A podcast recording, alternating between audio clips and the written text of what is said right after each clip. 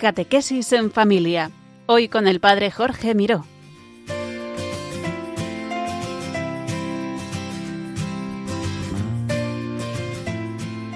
Buenas tardes, queridos oyentes de Radio María. Recibido un cordial saludo desde Valencia. Os habla el Padre Jorge Miró. Es un regalo para mí poder compartir de nuevo con vosotros este programa Catequesis en Familia, la vida en el Espíritu. En este programa del mes de octubre vamos a contemplar cómo el Espíritu Santo nos ayuda a descubrir la dignidad de cada persona. Escucharemos también la palabra de Dios. Hoy escucharemos un fragmento de la primera carta a Timoteo, en la que nos invita a combatir el buen combate de la fe. Contemplaremos también cómo el Espíritu Santo ha actuado en la vida de los santos. Hoy contemplaremos la vida del beato Clemens August von Galen y contemplaremos también cómo el Espíritu Santo sigue actuando hoy en la vida de cada uno de nosotros. Y por eso escucharemos el testimonio de un joven, el testimonio de Eric. Vamos a comenzar como siempre invocando al Espíritu Santo, para que Él nos abra el oído y el corazón, nos prepare para que a través de este programa podamos tener un encuentro con Jesucristo resucitado, podamos tener una experiencia del amor gratuito de Dios. Ven, Espíritu Santo, ven, Ven Espíritu Creador y hazlo todo nuevo en mi vida. Ven Espíritu Consolador, entra en lo más profundo de mi corazón, en mis sufrimientos, en mis dudas, en mis inquietudes, que pueda experimentar hoy el amor de Dios en mi vida, en mi historia concreta. Ven Espíritu Santo, ven y dame unos ojos nuevos para poder mirar como tú quieres que mire a los demás. Ven Espíritu Santo y dame un corazón nuevo para que pueda amar como Jesucristo nos ha amado. Ven Espíritu Santo y hazlo todo nuevo en mi vida. Y ahora mientras escuchamos este canto de invocación al Espíritu Santo, yo te invito a que ahí donde te encuentras, en tu vida, en tu historia concreta, invoques al Espíritu Santo para que venga hoy a tu vida y para que lo haga todo nuevo en tu vida. Ven, Espíritu Santo, ven y muévete en este lugar. Ven, Espíritu Santo, ven y toma tu lugar.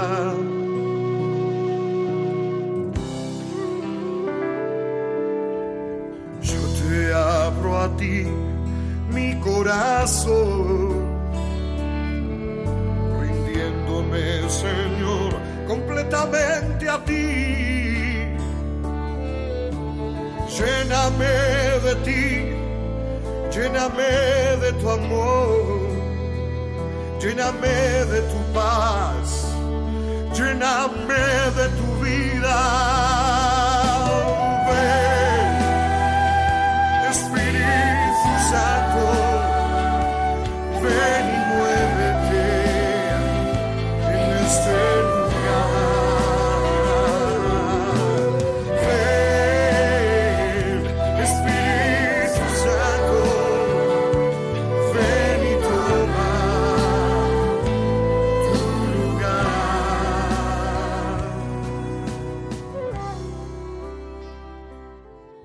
Dice el Papa Francisco que a veces miramos a los otros como objetos para usar y descartar. En realidad este tipo de mirada ciega y fomenta una cultura del descarte individualista y agresiva que transforma el ser humano en un bien de consumo. Sin embargo, a la luz de la fe, sabemos que Dios mira al hombre y a la mujer de otra manera. Él nos ha creado no como objetos, sino como personas amadas y capaces de amar. Nos ha creado a su imagen y semejanza, y de esta manera nos ha donado una dignidad única, invitándonos a vivir en comunión con Él, en comunión con los demás, en el respeto de toda la creación. Por eso hemos de pedir al Señor que nos dé objetos atentos a los hermanos, especialmente a los que sufren.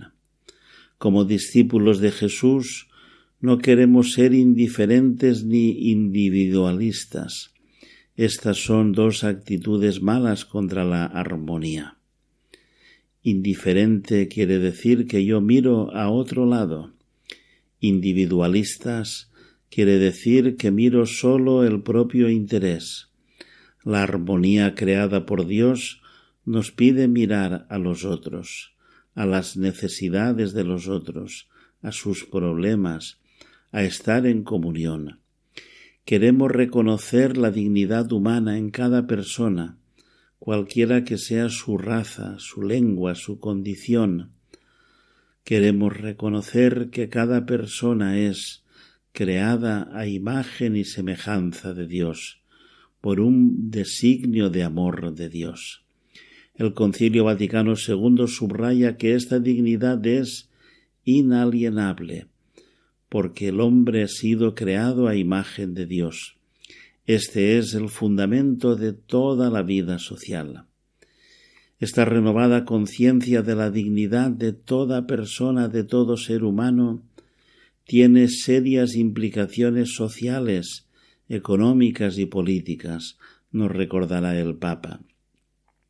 Mirar al hermano y a toda la creación como un don recibido por el amor del Padre suscita un comportamiento concreto de atención y de cuidado. Así, el creyente tiene una mirada de fe por el don del Espíritu Santo, una mirada nueva para mirar al otro como Dios lo mira, no como un extraño, sino como un hermano, no con desprecio o enemistad o indiferencia, sino con compasión y empatía. Y contemplando el mundo a la luz de la fe, busca con la ayuda de la gracia y del Espíritu Santo tratar de resolver los dramas y los problemas concretos de la vida de cada día. Sí, confesar a Dios como Padre que ama infinitamente a cada persona implica descubrir que con ello le confiere una dignidad infinita a cada persona, a todas y cada una de las personas de este mundo. Confesar que el Hijo de Dios asumió nuestra carne humana significa que cada persona ha sido elevada al corazón mismo de Dios. Confesar que Jesucristo ha dado su sangre por nosotros nos impide conservar alguna duda acerca del amor sin límites que ennoblece a toda persona. Su redención tiene un sentido social, porque Dios en Cristo no redime sólo la persona individual, sino también las relaciones sociales entre los hombres. Confesar que el Espíritu Santo actúa en todos implica reconocer que Él procura penetrar toda situación humana y todos los vínculos sociales. El Espíritu Santo posee una inventiva infinita, propia de una mente divina, que provee a desatar los nudos de los sucesos humanos, incluso los más complejos e impenetrables. Esta mirada de fe fue la que llevó al cardenal von Galen, cuya vida contemplaremos después, a levantar su voz y a romper la parálisis del miedo para defender en, la, en los discapacitados mentales al hombre mismo imagen de Dios. Como nos recuerda también Benedicto XVI, en aquella época el Estado se había arrogado el derecho de decidir quién merecía vivir y quién debía ser privado de la existencia en beneficio de la comunidad y de sí mismo, porque no podía ser útil a los demás ni a sí mismo. Allí donde el misterio de Dios y su dignidad intocable en cada hombre se deja de respetar, no sólo se ve amenazado cada individuo, sino que toda la humanidad está en peligro ante todas las amenazas contra el hombre derivadas del cálculo del poder y de lo útil, se opone la luminosa palabra de Dios, con la que el libro del Génesis introduce el relato de la creación del hombre. Hagamos al hombre a nuestra imagen y semejanza.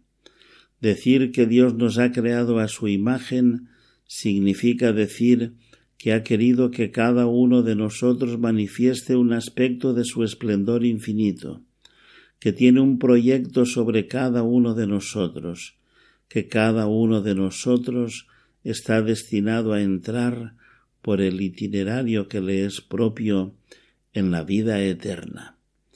La dignidad del hombre no es algo que se impone a los ojos, no es mesurable ni calificable, se escapa a los parámetros de la razón científica o técnica, pero nuestra cultura, nuestro humanismo, sólo han progresado en la medida en que esta dignidad ha sido más universalmente y más plenamente reconocida a un mayor número de personas. Una de nuestras tareas de cristianos es dar a conocer, respetar y promover la dignidad de toda persona humana, la dignidad trascendente que nos viene dada por el hecho de estar creados a imagen y semejanza de Dios. Que el Espíritu Santo nos dé una mirada de fe para poder descubrir el rostro de Dios en toda persona humana especialmente en los pobres, en los enfermos, en todos aquellos que sufren.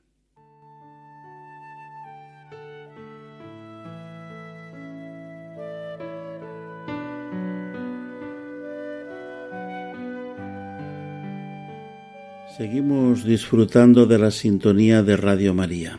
Estamos escuchando el programa Catequesis en Familia con el Padre Jorge Miró que os habla desde Valencia. El Espíritu Santo nos habla a través de la palabra de Dios, una palabra inspirada, una palabra que es siempre una palabra de amor y de salvación. Pedimos al Espíritu Santo que unja esta palabra para que hoy toque tu corazón. Vamos a escuchar ahora diferentes fragmentos de la segunda carta del apóstol San Pablo a Timoteo. A Timoteo, amado Hijo, gracia, misericordia y paz de Dios Padre y de Jesucristo nuestro Señor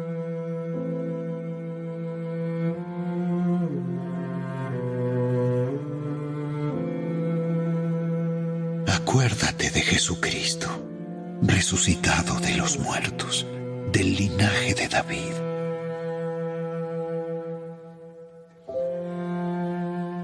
No te avergüences de dar testimonio de nuestro Señor, ni de mí, preso suyo, sino participa de las aflicciones por el Evangelio, según el poder de Dios, quien nos salvó y llamó con llamamiento santo, no conforme a nuestras obras, sino según el propósito suyo y la gracia. Este es mi Evangelio, en el cual sufro penalidades, hasta prisiones a modo de malhechor. Mas la palabra de Dios no está presa.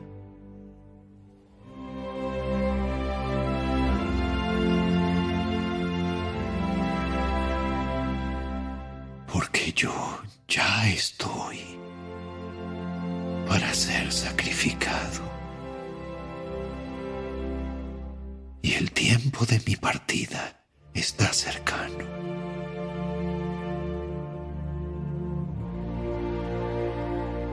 He peleado la buena batalla.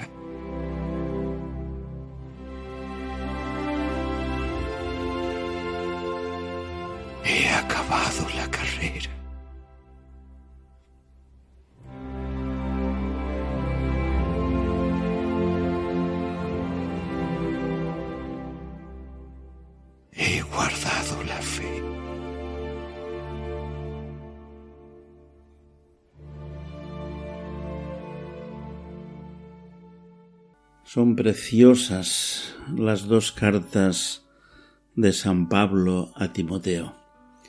En estos fragmentos que acabamos de escuchar, San Pablo le recordaba a Timoteo y también nos recuerda hoy a cada uno de nosotros, a ti y a mí, en primer lugar, cómo estamos llamados a acordarnos de Jesucristo.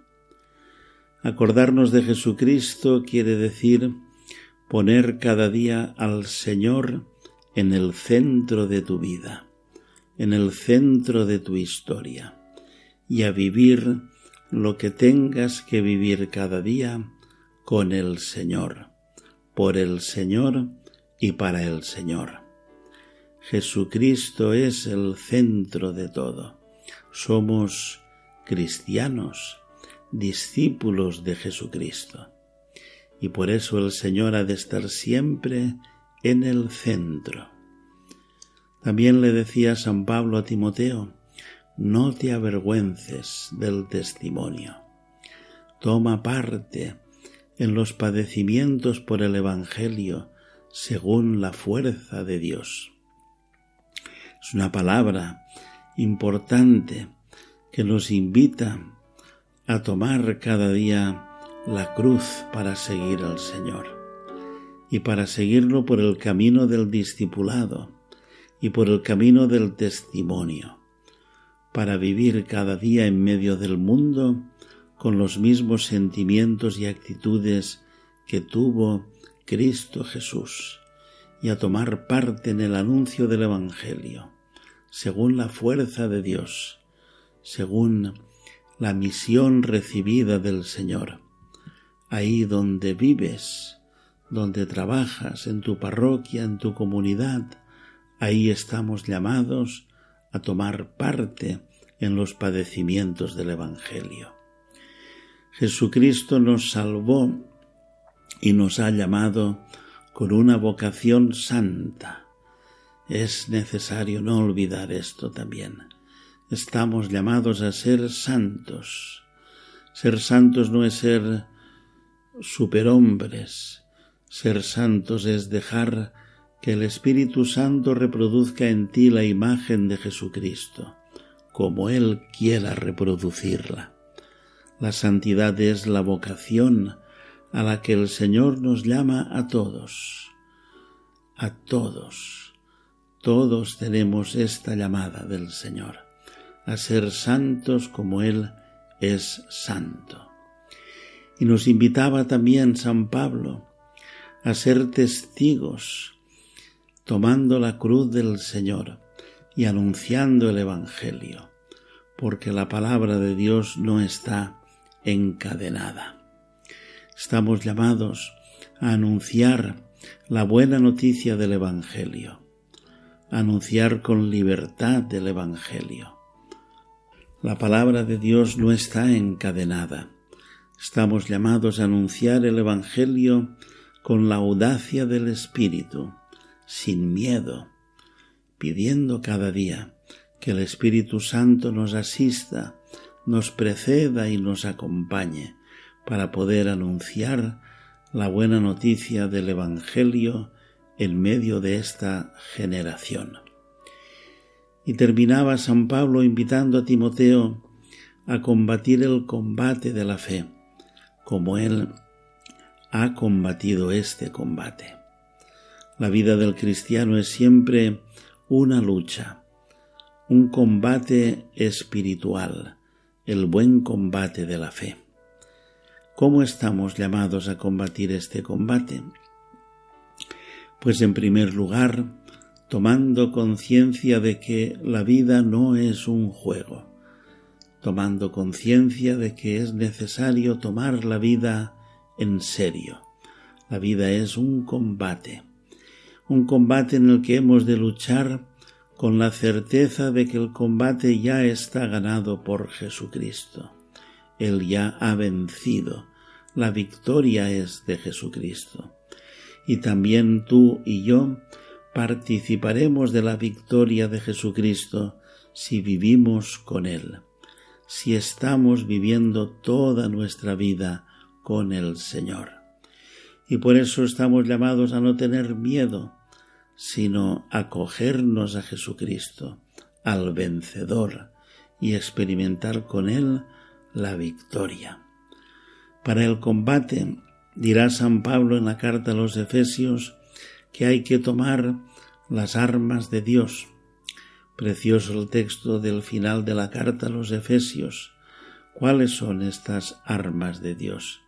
Pues la verdad, la justicia, el celo por el Evangelio, el escudo de la fe, la espada del Espíritu, que es la palabra de Dios, la oración y la intercesión por los hermanos. Y todo ello vivido siempre desde la humildad, porque el Señor es Jesucristo, tú no eres el Señor. El Señor es Jesucristo, y Dios resiste a los soberbios y da su gracia a los humildes. A vivir con una gran confianza, porque el Señor te precede y pelea por ti.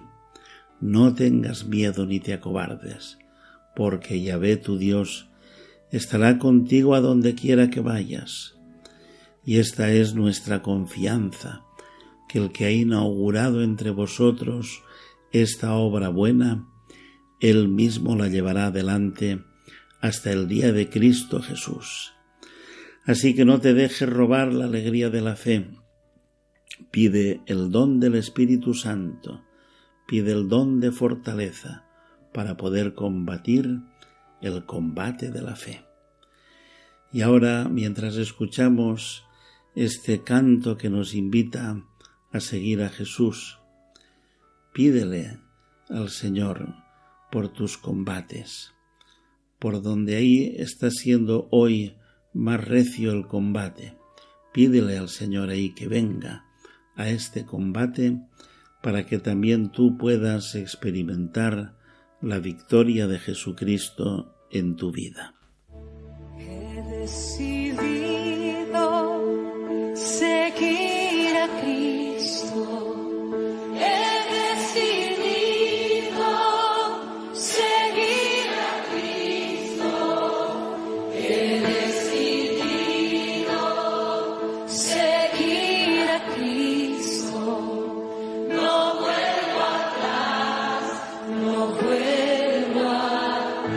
La cruz está ante mí,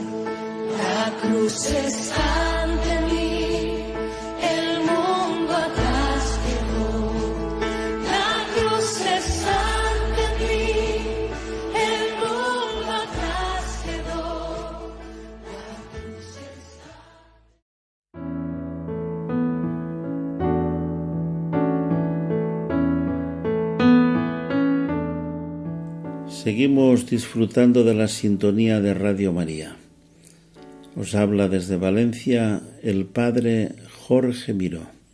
Estamos escuchando el programa Catequesis en Familia. El Espíritu Santo actúa en la historia, en una multitud de hombres y de mujeres que se han abierto a su acción y han dejado que el Espíritu reproduzca en ellos la imagen de Jesucristo. Hoy vamos a contemplar la vida del cardenal Clemens August von Galen, obispo de Münster en Alemania, que fue beatificado un 9 de octubre. El cardenal Clemens August von Galen nació en 1878 en Oldenburg, en Alemania. Era el undécimo de trece hijos. Creció en el seno de una familia creyente. Comenzó sus estudios en el colegio de los jesuitas y finalmente recibió la ordenación sacerdotal en el año 1904. Durante un breve periodo ejerció el ministerio como vicario cooperador de la Catedral de Münster y luego fue nombrado como vicario cooperador de la iglesia de San Matías en Berlín. Allí vivió los años terribles de la Primera Guerra Mundial, los disturbios de la posguerra y un largo periodo de la época de Weimar. A la muerte del obispo Pogenburg fue nombrado obispo de Münster y recibió la consagración episcopal el 28 de octubre de 1933. Eligió como lema Nec laudibus nec timore, que significa ni por alabanzas ni por amenazas, me desviaré de los caminos de Dios. En su primera carta pastoral para la cuaresma del año 1934, desenmascaró la ideología neopagana del nazismo. En los años siguientes defendió constantemente la libertad de la Iglesia y de las asociaciones católicas así como la enseñanza de la religión.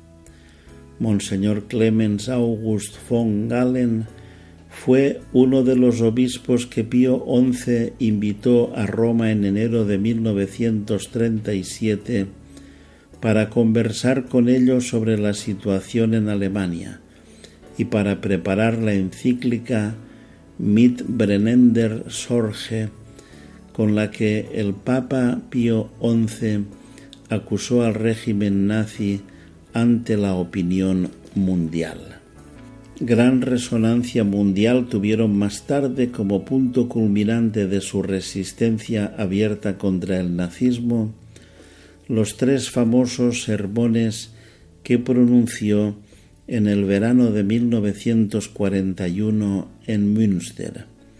En ellos condenó los abusos del Estado, y reclamó el derecho a la vida, a la inviolabilidad y a la libertad de los ciudadanos. Habló duramente contra el asesinato de los discapacitados físicos y mentales que eran considerados improductivos. Por su actitud valiente fue llamado el León de Münster. La autoridad nacional se sintió fuertemente herida y quería detenerlo y asesinarlo, pero temió perder el apoyo de la población católica de la diócesis de Münster para el tiempo de la guerra. El obispo sufrió mucho porque en su lugar llevaron a campos de concentración a 24 miembros del clero secular y 18 del clero regular. El Papa Pío XII lo creó cardenal en el año 1946. Al regresar a la diócesis el 16 de marzo de 1946, fue acogido con entusiasmo por una gran multitud. Ante las ruinas de la catedral destruida, pronunció su último discurso. Al día siguiente, después de una operación quirúrgica, enfermó de gravedad. Murió el 22 de marzo de ese mismo año. Fue un hombre de una fe profunda y muy piadoso, como lo atestiguan sus cartas. De su oración profunda sacaba fuerza para su inquebrantable resistencia a la injusticia y para su acción pastoral. Sigue siendo hoy modelo para afrontar todas las dificultades. Fue beatificado por el Papa Benedicto XVI el 9 de octubre de 2005. Con ocasión de aquella beatificación, decía el Papa Benedicto XVI, todos nosotros y en particular los alemanes nos sentimos agradecidos al Señor por habernos dado este gran testigo de la fe que en tiempos oscuros hizo brillar la luz de la verdad y tuvo la valentía de enfrentarse al poder de la tiranía. Pero debemos preguntarnos, ¿cómo le llegó esta intuición en un tiempo en que muchas personas inteligentes estaban como ciegas? ¿De dónde sacó la fuerza para oponerse en un momento en que incluso los fuertes se mostraron débiles y viles? Decía el Papa que sacó su intuición y su valentía de la fe, que le mostró la verdad, le abrió el corazón y los ojos. Más que a los hombres temía a Dios, que le concedió el valor para hacer y decir lo que otros no se atrevían a decir y a hacer. Así Él nos infunde valentía, nos exhorta a vivir de nuevo la fe hoy y nos muestra también que esto es posible tanto en las cosas sencillas y humildes como en las grandes y profundas. Recordemos que se dirigió a menudo en peregrinación al santuario de la Madre de Dios en Telgte, que introdujo la adoración perpetua en San Servacio, que a menudo pidió y obtuvo la gracia del perdón en el sacramento de la penitencia. Así pues, nos muestra esa catolicidad sencilla en la que el Señor se encuentra con nosotros, en la que abre nuestro corazón y nos da el discernimiento de espíritus, la valentía de la fe y la alegría por ser salvados. Demos gracias a Dios, decía el Papa, por este gran testigo de la fe y pidámosle que nos ilumine y nos guíe. Beato Cardenal von Galen, precisamente en esta hora, ruega por nosotros, por la Iglesia que está en Alemania y por todo el mundo. Amén.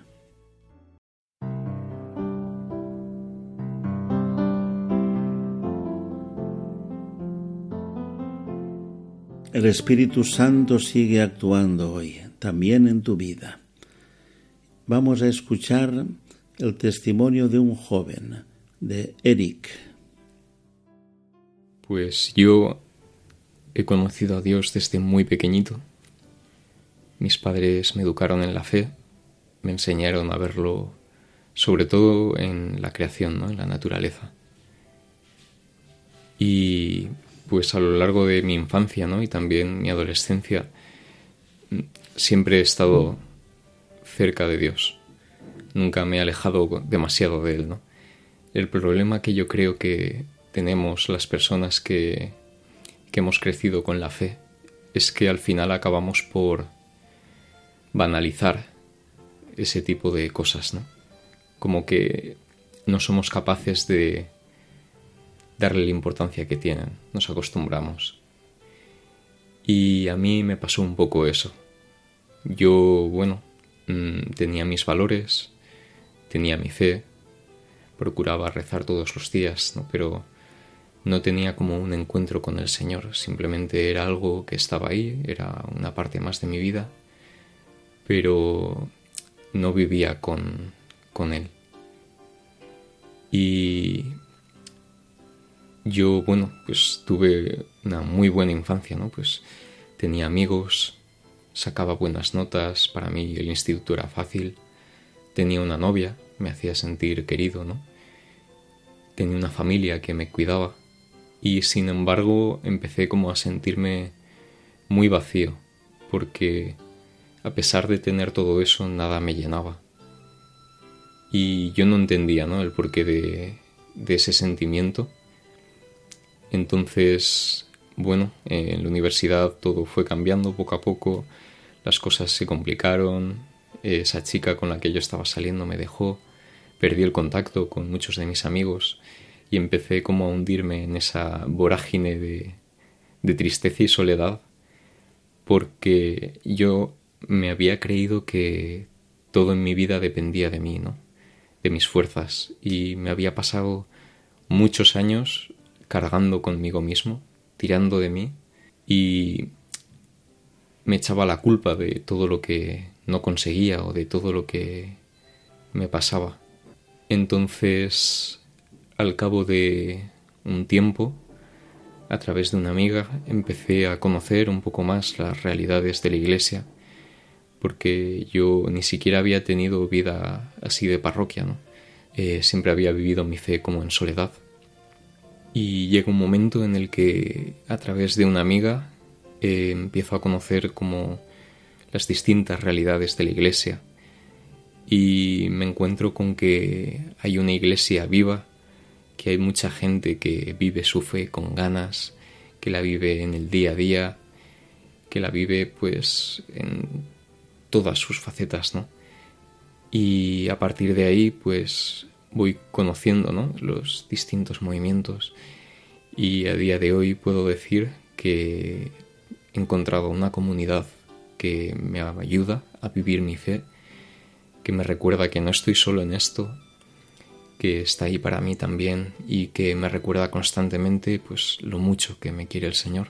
Eso también empezó a, chocar conmigo, ¿no? Porque soy una persona pues bastante introspectiva mm, y me costaba como vivir mi fe en voz alta incluso aunque fuese rodeado de personas que también creían como yo.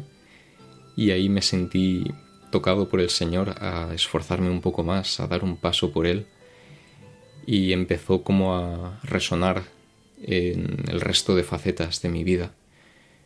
El hecho de que Él estaba siempre ahí conmigo, que podía vivir con el Espíritu Santo y no sé, todo empieza como a cambiar poco a poco y no es fácil porque las costumbres que uno tiene a lo largo de toda su vida cuestan de cambiar, pero intento acordarme siempre, ¿no? De ofrecerle al Espíritu Santo cada día por la mañana, que no me olvide que Él está ahí conmigo, que puedo contar con el Señor, que como Él dice, si yo me ocupo de sus asuntos, Él se ocupa de los míos. Poco a poco pues va creciendo como una relación con Él de confianza y de, aunque a veces no entiendas las cosas, ¿no? Tener la seguridad de que, de que Él está ahí para ti. Y tengo la suerte de que siempre me lo acaba demostrando en detalles, ¿no? En esas casualidades que a mí me gusta ver en las cosas. Y es un poco como empezar a llenar ese vacío que había tenido durante tanto tiempo, ¿no? Y que, que me rasgaba y que tiraba de mí.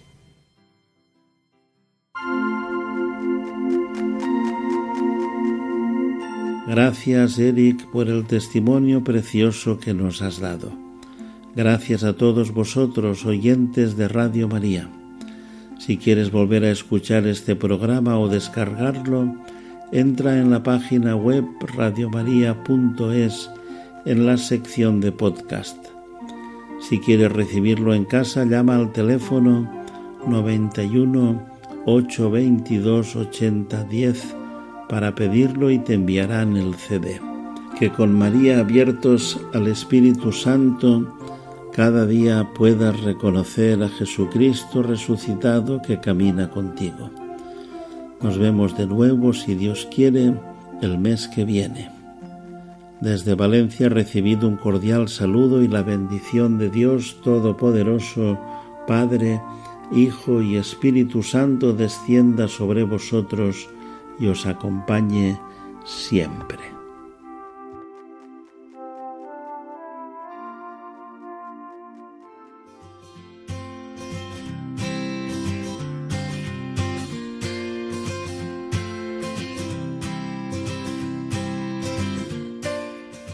Catequesis en familia. Hoy con el Padre Jorge Miró.